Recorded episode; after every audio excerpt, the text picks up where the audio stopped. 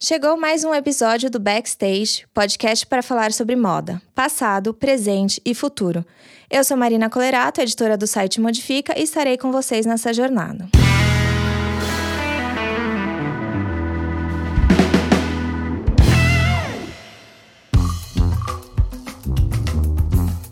Chegamos em mais um backstage. Dessa vez, quem está com a gente é a Laís Roberta, La Robertita, que a gente conhece, na verdade a gente já acompanhava fazia um tempo e pareceu um momento ideal para a gente conversar agora. Laís, muito obrigada por estar tá com a gente e estar tá participando aqui do backstage. Nem vou te apresentar, vou passar como sempre as apresentações para você mesmo. E conta um pouquinho de você e a nossa clássica pergunta: como é que você veio parar na moda? Oi, gente. Muito prazer, que honra imensa estar aqui nesse local de fala que é tão importante para mim e para diversas outras pessoas, né? A moda na minha vida ela se inseriu de uma forma muito louca é, e muito natural e muito orgânica também porque quando me perguntam qual é a minha maior referência, eu não fujo das minhas raízes, eu não fujo das mulheres que eram próximas a mim e que faziam moda de forma acessível, com o que estava dentro da realidade delas, né? Então, a minha maior referência, sem sombra de dúvidas, é a minha mãe. É, vocês não podem ver a imagem aqui, mas eu estou usando uma roupa que era da minha mãe. Então, é, a moda ela veio aos poucos, de forma realmente orgânica, vendo a minha mãe se utilizar do que tinha dentro do guarda-roupa para criar várias possibilidades. E a partir disso, é, eu fui também reproduzindo a minha maneira, a minha leitura. E quando eu fui ver, também existia um segmento chamado Moda Plus Size, e lá estava eu também de forma extremamente orgânica, trabalhando, fotografando para uma marca de uma amiga e depois para uma outra amiga. E quando eu vi, eu joguei esse material na internet, e aí uma loja me contratou, outra loja me contratou. Então, para além de gostar de moda, eu também participo da moda de uma forma como modelo, né, na frente das câmeras, é, verbalizando isso para outras pessoas. Isso era uma, algo que você não previu, né? Você já era, quando você era pequeno, porque tem muitas histórias, né? A, a, a pessoa fala, ah, desde pequena já, já imaginava modelo, não foi o seu caso. Nossa, não foi mesmo, até porque essa coisa de ser uma modelo gorda é uma coisa muito recente, né? Então, jamais eu, Laís, gorda, com cabelo crespo, uma criança que não se via, e sim, hoje nós ainda temos é, uma geração que é a minha geração, que eu nem sou tão velha, eu tenho 26 anos, mas numa curta linha do tempo, nós não tínhamos essa representatividade, nós não tínhamos essa representação. Então, para mim, ser modelo era totalmente fora de cogitação a minha referência mais próxima, que foi algo que eu até comentei esses dias e trouxe, a discussão era o Fat Family. E o Fat Family ainda assim era extremamente estereotipado, era é, é, usavam como, como ofensa, né? Você não é bonita, você é fat family. E os caras tinham uma puta é, potencialidade vocal, uma musicalidade, uma estética, uma presença. Hoje eu bato no peito e tenho extremo orgulho, sim, eu era um, eu sou semelhante ao fat family, me representa, eu sou aquilo. Mas há 10, 15, 20 anos atrás, gente, isso era impossível, né? Então eu até brinco que eu queria ser adolescente hoje queria ser criança hoje para ter uma boneca da minha cor, para ver uma modelo como eu em frente às câmeras. Era isso que eu ia falar, né? É, a gente, eu tenho 33 também, sou de uma. Estou muito próxima de você de não ter visto nada nesse sentido, né? A gente realmente, hoje, as crianças, ainda que diminuto, ainda é muito maior do que é, na, na, nossa infância e quem dirá na infância da sua mãe, né, das suas avós, enfim, é uma transformação bastante importante. E história é a sua formação, é isso? Porque a gente entra no seu perfil historiador e fashionista e daí eu falei, ah, e a gente conversou já, acho que com uma pessoa que trabalha que trabalha com história também, uh, da moda. Eu falei, cara, que bacana vai ser a, a, a Laís contar esse, esse vucu-vucu aí. Nossa, é isso, né? Aquela criança é, que eu até falo que eu não tinha muita certeza porque eu não me via nos espaços, né? Então, o que, que eu quero ser? Será que eu posso ser? A Laís criança, a Laís adolescente, não almejava, não tinha tanta certeza. Então eu quis ser muitas coisas. E entre essas coisas eu caí na história. Só que na história entra para mim também é, com uma questão de é, afirmação. Quando eu estava na escola, é, eu era criança que sofria bullying. Então eu era o alvo eu tinha todas as características para ser o alvo desse bullying. E quem acreditava em mim eram os meus professores. Assim, eu sou muito abençoada em falar que eu tive professores incríveis que acreditaram no meu intelecto, que acreditaram naquela persona, naquela criança que estava ali, que não tinha noção nenhuma. E aí, e dentro de tudo isso, é, com a relação de admiração intensa com os meus professores, porque eu era aluna puxa-saco, sim, minha mãe era mãe que estava lá na reunião, na, na, reunião de pais, que falava: Ó, oh, eu acredito na palavra do professor, você não vem mentir para mim, não. Então a educação sempre foi um referencial, até porque eu vim de uma família de mulheres professoras, então a maior parte da minha família mora em Pernambuco, e lá nós temos pedagogas, biólogas, professores de educação física. E aí é, eu tive uma relação muito próxima com a história, Sempre gostei muito de história, sempre foi a minha matéria do coração, sempre fui muito próxima dos meus professores, e aí eu fui crescendo e fui tendo noção do peso disso na minha ancestralidade, na minha história, na minha representação em sociedade, no que a minha imagem significa e quem veio antes de mim, né? E aí estudar história para mim é minha grande paixão. Então, eu estou aí nessa nesse mundo gigante de história, de moda e música, enfim. É um vucu-vucu. é um vucu-vucu, como a gente falou, né? Não, mas é ótimo. Acho que a, a moda é, precisa, a gente fala aqui o tempo todo no backstage, né? Que a moda precisa de pessoas em vários lugares. Né? Então, na história, na sociologia, na ciência política, sabe? Acho que essa aproximação entre os saberes para a moda é muito essencial para a gente sair desse lugar de futilidade, né? Porque, uh, na, inclusive, na questão da imagem, você trouxe a importância que é, né, para construção de personalidade, inclusive para conseguir imaginar possibilidades para si mesma, né? E daí uma uhum. pergunta que, é, enfim, que eu quero te fazer voltando um pouquinho para sua experiência enquanto modelo, você falou que foi bem orgânico, né, esse processo. Então eu imagino que você trabalhe com marcas que você gosta ou conheça, ou que tem mais ou menos algum fit. Mas uh, já rolou para você assim coisas que sei lá, hum, as pessoas queriam uma modelo plus, mas não estavam preparadas, sabe? Que, eh, algum desconforto, alguma coisa nesse sentido. Porque a gente sabe que, ah, quanto, né, puta, a pessoa que faz muita coisa sempre tem uma história, né? Mas eu imagino que você, que também faz bastante coisa, mas no universo um pouco mais intimista, não acho também que você tenha escapado dessa, desse preconceito que está posto nas nossas cabeças, né? Sim, é, quando a gente fala do plus size, é, nós falamos de um segmento, é, de um nicho muito recente. É, é, um bebê, assim, se você for realmente colocar nessa linha do tempo, nós temos aí efetivamente 10 anos. Para a galera mais antiga, 10 anos, né?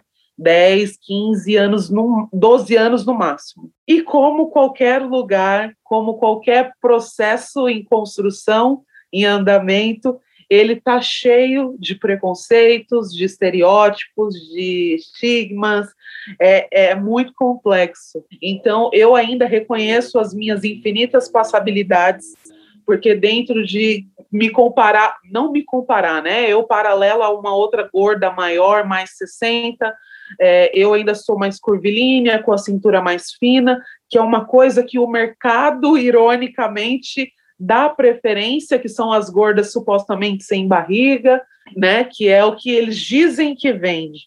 E na época, quando eu comecei, é, eu tinha um Black Power gigante, né? Então era uma a parada de eu chegar em backstage assim, chegar para maquiar, chegar naquele processo e não ter um maquiador ou uma pessoa da beauty que soubesse mexer no meu cabelo, né? Então muitas vezes é, eu tive que lidar com esse que esse fato de. É, porque uma, uma modelo branca de cabelo liso, ondulado, tinha todo o amparato para ter aquele backstage, para ter a beauty feita, e eu que era uma modelo, cadê esse cuidado né, do mercado? Cadê esse cuidado para fazer com que essa modelo trabalhe? Porque ela ali, ela representa algo. Ela, eu, é, eu sou uma profissional, mas eu precisava também dos profissionais para. Não é a mesma coisa um profissional arrumar. Isso é microviolências, né? Isso são pequenas violências. Eu chegar no backstage de um desfile grande é, de moda aqui do, de, de São Paulo, do Brasil, e, e chegarem e falar que, ah, tá, chama os modelos, e aí falar, com licença, estou procurando os modelos, e tá, mas eu sou o modelo, que eu fui uma das pioneiras, eu com, uma, com a Gabi Caroli, é, nós fomos uma das primeiras a desfilar na Casa de Criadores, né? É, hoje, no, é, nos últimos anos, tiveram vários desfiles com modelos gordos, mas eu e ela, nós somos as primeiras a desfilar nesse espaço que era majoritariamente magro. Então eu tive que passar por situações, sim, que eu considero microviolências, porque chega um ponto que a gente não aceita mais algumas coisas, né? É, as pessoas elas têm acesso à informação, enfim, eu vou, eu vou longe, mas é não, é isso. Não, total, eu entendo isso, porque na verdade principalmente, é, Lais, eu acho que também tem uma questão que, além desse processo da, da, da, das campanhas, da imagem, também existe todo esse movimento de enegrecer os bastidores, né? Mas ainda é um processo que a gente sabe que é mais difícil, né? Nessa sua trajetória, nessa experiência, você viu que o, o movimento, né, todo o movimento negro, todos, inclusive muitas mulheres jovens à frente desse movimento, tem conseguido enegrecer os bastidores? Eu, eu, imagino que você já tem aí um tempinho, você falou, né? Ah, quando eu comecei, foi a primeira modelo na casa, uma das primeiras na casa de criadores tal. Eu não sei como é que você vê, se você vê que já avançamos nesse sentido também, para além da imagem, mas por trás ter mais pessoas, ter mais referências, ter Sim. mais profissionais, né? Olha, é, sendo extremamente sincera, é um movimento que acontece, que nós vemos, é, mas ainda é um movimento é, meio que eu considero meio que forçado e não forçado pelas pessoas que pertencem a esses lugares, as pessoas como eu que estão transgredindo esse lugar, mas a ideia de que a indústria, as pessoas entenderam que é preciso ter negro nos lugares, que nós ocupamos e que nós pertencemos a esse espaço. Então, eu não vejo, sendo extremamente sincera, que é de uma, é, uma vontade voluntária, assim, genuína. É, nossa, eu preciso ter essa representatividade, entre aspas, porque senão eu sei que quando eu lançar essa campanha vão me cobrar. Óbvio que tem muita gente né, que entendeu, que tem tido essa tomada de consciência e que tem questionado o seu backstage, a sua equipe, o seu marketing, as suas campanhas, e que tem falado, poxa, olha, tem um, um defeito aqui, tem algum problema aqui e nós precisamos reestruturar e entender qual é essa problemática. Mas eu ainda vejo uma negação, eu ainda vejo que é um processo muito lento e que não é tão orgânico quanto a gente gostaria que fosse. Mas é aquele negócio de que quem tem a consciência faz barulho. Né? Então, hoje as pessoas chegam, por exemplo, numa campanha feita e numa publicação no Instagram, tá, mas cadê os negros? A pessoa vê um desfile, tá, mas cadê os negros? Então, teve esse essa cota que veio, por exemplo, no São Paulo Fashion Week, que é muito importante. Se você me perguntar se eu gosto de cotas, não gosto de cotas, né? Não, mas uh, é sim, claro, né? Eu até ia traçar um paralelo com a universidade, inclusive, né? Falar que uh, não é muito diferente do que temos que fazer na educação, por exemplo. Não é, vai ser orgânico, vai ser, é isso, é uma coisa que você vai empurrar, né? Que o movimento social vai empurrar para que exista, né? É, é uma Isso. coisa que, no, o, o, o, claro que o, o objetivo maior de todo mundo é exatamente um mundo sem cotas, né? Mas a gente precisa passar por elas, né? Para a gente chegar nesse, nesse futuro que a gente almeja, né? Exato, é exatamente isso na moda, né? Então, tem essa cota, é um movimento que hoje me alegra, é, não a cota, normalmente, mas é esse pertencimento mesmo, né? Então, hoje a gente saiu de uma premiação do Oscar, por exemplo, que nós vemos muito mais negros e não brancos presentes, mulheres presentes. Então, nós estamos caminhando é aquela ideia, né? Nós estamos caminhando, nós estamos. É, é verdade, eu vi o Oscar, eu vi um pedacinho do Oscar, né?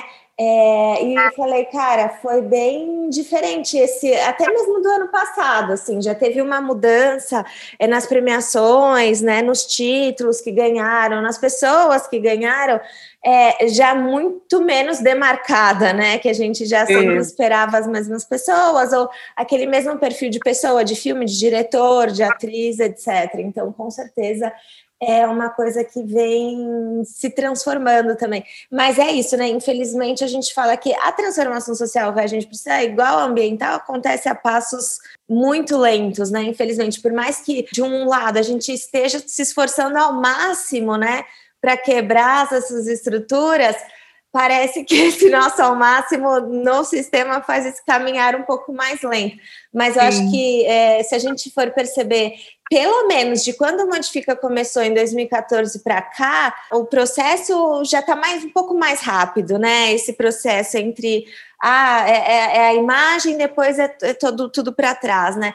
Então eu estou sentindo que está acelerando um pouquinho o tempo que as empresas podem perder, os, que as pessoas, sabe, assim, não dá mais para perder tanto tempo igual se perdia eu, eu, eu acho que gerou um sentimento meio que de, é, não sei se pode ser usada, mas uma intolerância positiva, né?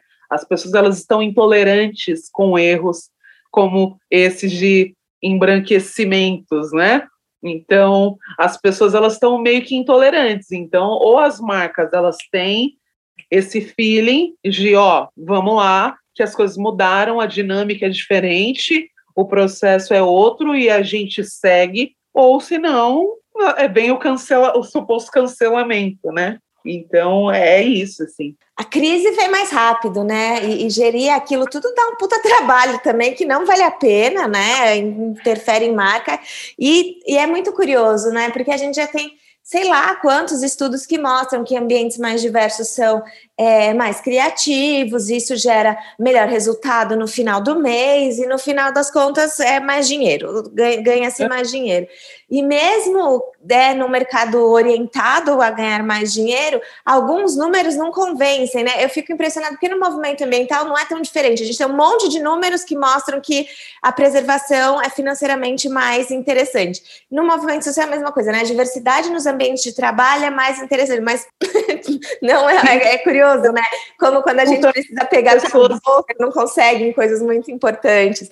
Mas de fato, uh, o tempo da a intolerância está muito forte nesse sentido e tentar, né? Porque foram muitos anos de tolerância, né? É, é, é, é esse movimento agora de, de questionamento, né? De trazer ao centro é, assuntos, pessoas, minorias que estavam à margem, que passaram a vida na margem, às margens, e que hoje estão ao centro desse debate. E quando você traz essas pessoas ao centro desse debate, você tem um, uma quebra, uma, um questionamento muito grande nas estruturas, que eu falo que são estruturas de ferro, que a gente está é, tá vindo quase como ai, é ferrugem, né? É, é verdade, é. É uma, uma, excelente analogia, na verdade, porque o ferrugem ele pode demorar um pouquinho, mas ele corrói, né? Exato. E ele leva abaixo ele leva abaixo.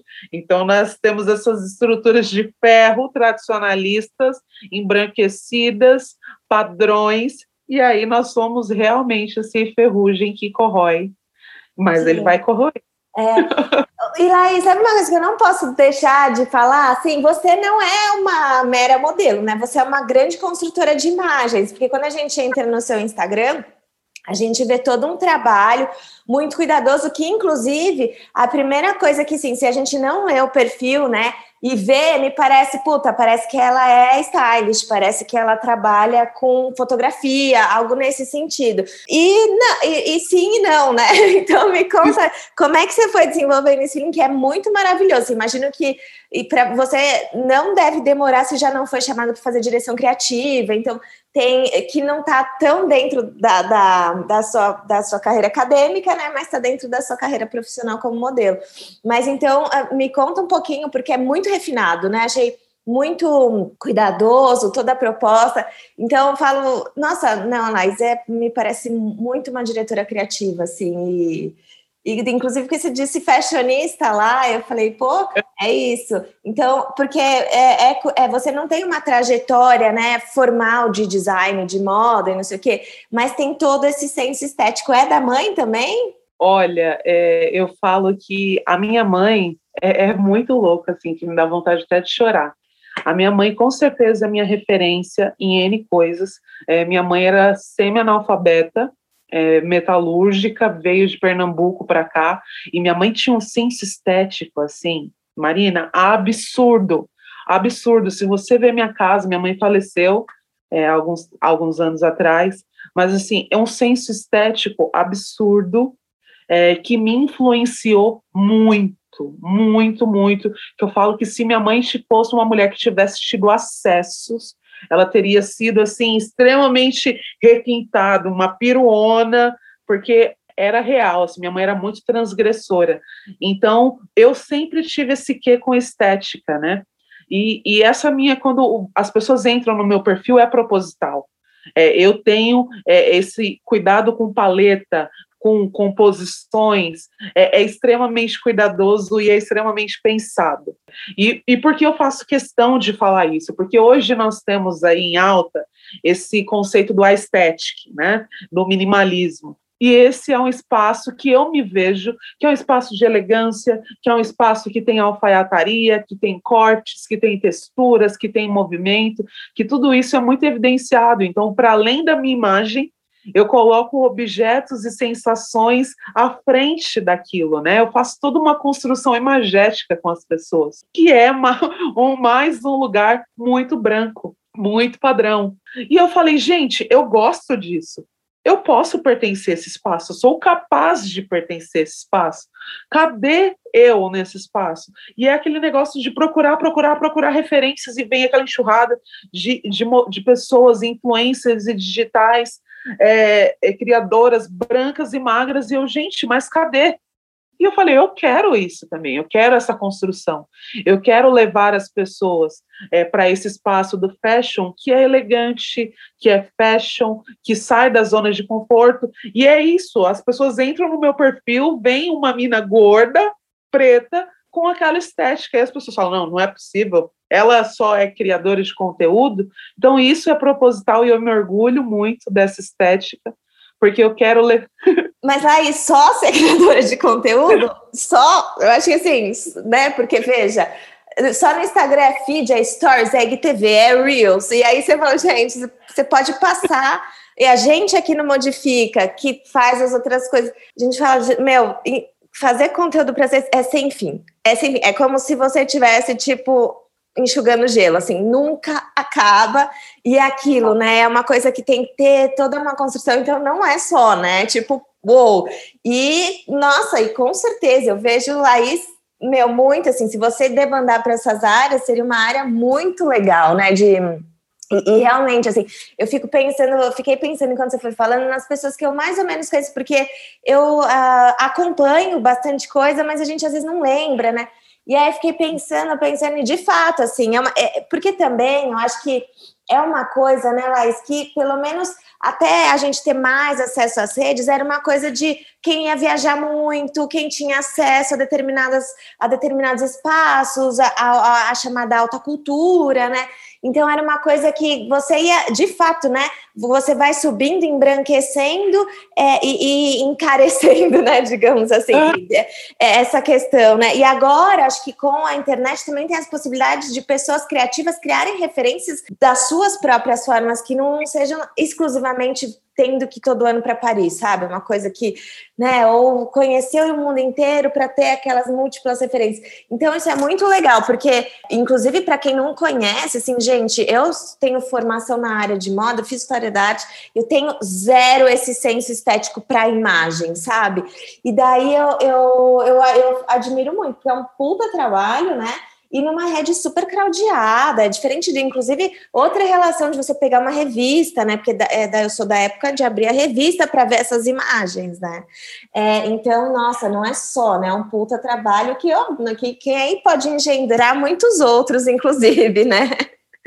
É, hoje, como eu, eu, eu gosto de fazer as coisas, eu gosto de começar coisas do zero.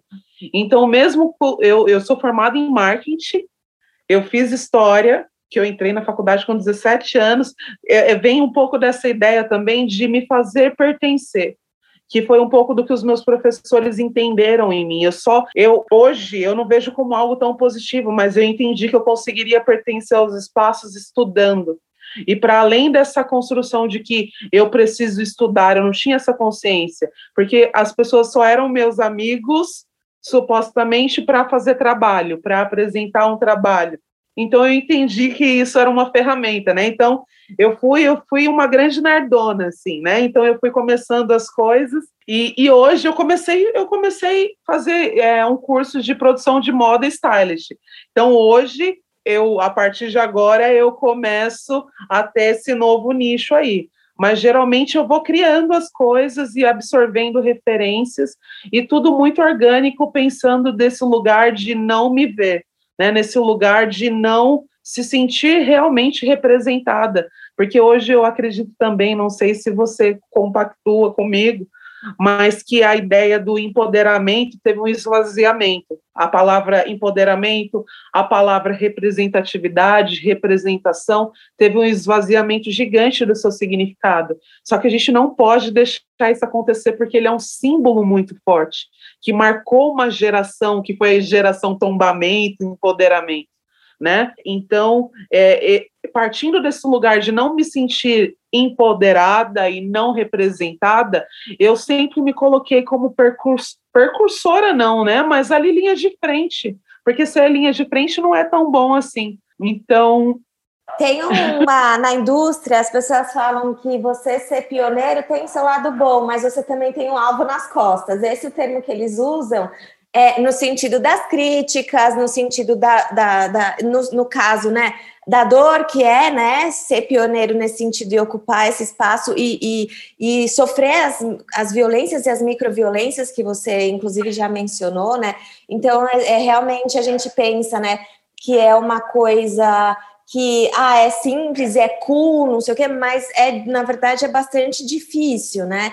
É, não é simples e, e, na verdade, Laís conta de uma forma muito desenvolta e tranquila, mas a gente sabe que são histórias que às vezes são muito doídas, é difícil de contar, né? A gente é, é importante ter essa noção, né? Na verdade, toda essa trajetória, porque para as pessoas pode parecer, ah, ela é naturalmente criativa, né? Mas na verdade você teve toda uma trajetória de construção e trabalho, né? Muito enviesado para a educação, que, que te levou, né, via professores neste movimento. Então, é uma construção, né, de, de muito dedicação e esforço, né, Laís? E ainda não só dedicação e esforço, mas é, aguentar essas violências exige mais do que isso, né? Exige uma, enfim, uma força que é até injusto que a gente peça para as pessoas né, terem que passar por isso, e por isso que a intolerância, nesse sentido que você falou, ela é muito justificada, né? É, então, é, eu, você falando isso, ouvindo outra pessoa falar,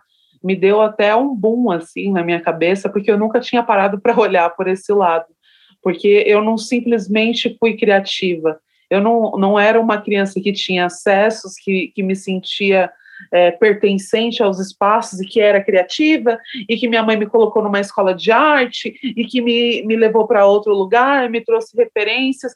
Eu só entendi que esse era o caminho para me fazer chegar em outros lugares, porque senão eu não chegaria a outros lugares. Então não foi assim, ah, eu nasci artista, ah, eu nasci uma professora, ah, eu sempre gostei de brincar. Não, é ou era isso, ou eu seguia por esse caminho, ou até então eu não sabia por qual caminho seguir. Então não é tão, não é aquela coisa de delícias. É, Mari... bom às vezes é fazer, porque na fala, é claro, quando a gente já passou pela situação, a gente, né, Sim, a gente uhum. já passou por aquilo, a gente já eh, viveu, já trabalhou, psicologicamente já superou, né? E, tamo, e a gente fala de uma forma, mas, né, eu gosto, como principalmente quando as pessoas não estão nos vendo, eu gosto sempre de deixar isso claro, porque para mulheres nunca vem fácil, para mulheres negras, muito menos fácil, né? Então, acho que a gente, é, eu gosto sempre de reforçar. Laís, ah, a gente está chegando no finalzinho.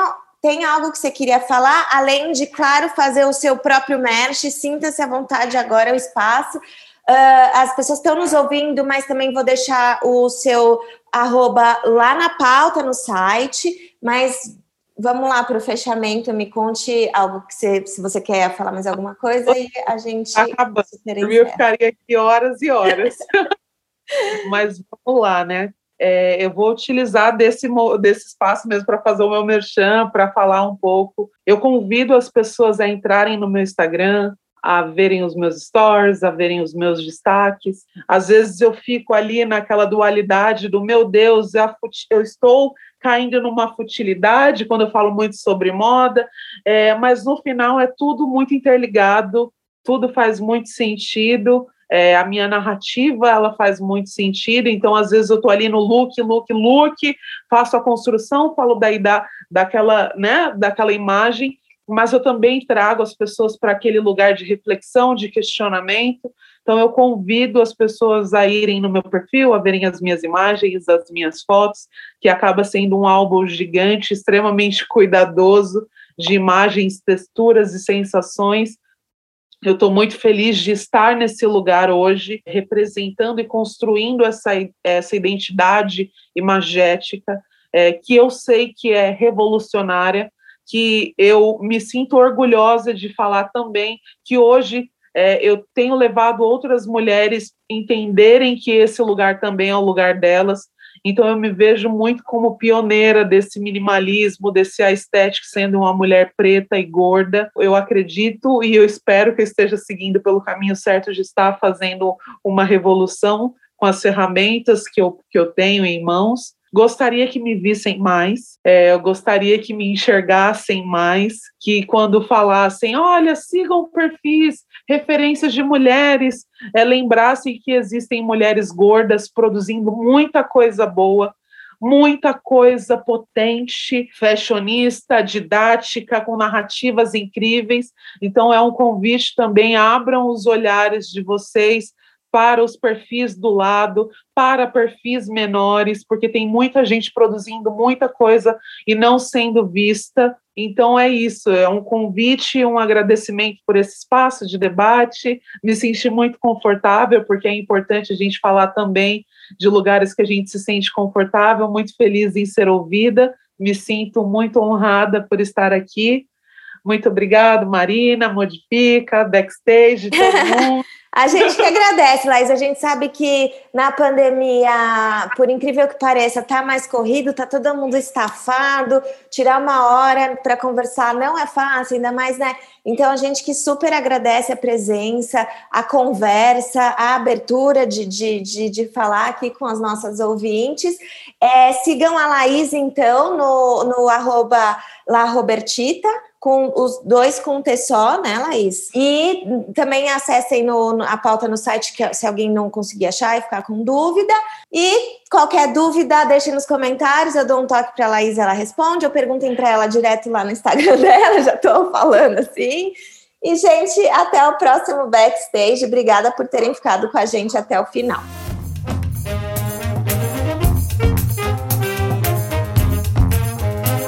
Podcast Backstage é uma produção do Modifica. Se você gosta de ouvir este e nossos outros podcasts, não esqueça de assinar o Clube Modifica. Colaborar financeiramente com o jornalismo independente é a melhor forma de manter nosso conteúdo livre de paywall e com cada vez mais qualidade. Lembrando que quando você colabora com o Clube Modifica, você remunera uma série de profissionais que fazem o Modifica acontecer. Acesse modifica.com.br/apoie e saiba mais.